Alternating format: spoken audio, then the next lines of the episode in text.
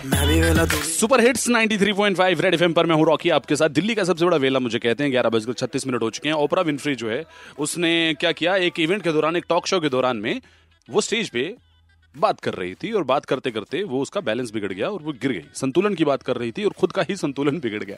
अक्सर ऐसा होता है यार, जिस बारे में हम बात कर रहे होते हैं वो खुद के साथ ही नहीं हो रही होती। तो कौन कौन सी बातें ऐसी हैं जो हम प्रीच तो कर देते हैं बट खुद प्रैक्टिस नहीं करते हैं। जो है ना, जितने भी नेता हैं, लीडर्स, ये बात तो करते हैं संतुलन बनाने की, और जब भाषण देने पे आते हैं तो ये खुद ही संतुलन खराब कर देते हैं पूरी दुनिया का। ओके, ज्यादातर लेडीज ऐसा काम करती हैं।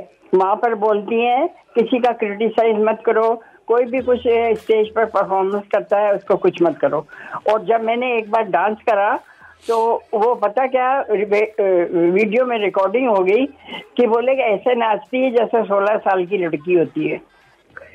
पाजी मैं नाम नहीं लूंगा, एक हमारे सीनियर है, उनकी 6 बैकें अटकी हुई हैं और वो लड़कियों को ज्ञान देते फिरते हैं कि ऐसे पढ़ लो, ऐसे पढ़ लो, ये इस प्रैक्टिकल में ऐसे पास होना है।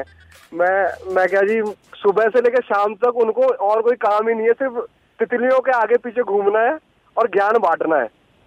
रोहिणी में रहता हूँ और अफरा तफरी का माहौल, उसको समझना तो दे रहा था कि नहीं कुछ नहीं होगा, ये सब अफवाह है, लेकिन अंदर मैं खुद ही बहुत डरा हुआ था। मैं अपनी गाड़ियों को सेव कर, अपनी बाइक को अंदर लगा रहा था, अपने बच्चों को कह रहा था घर में रहो।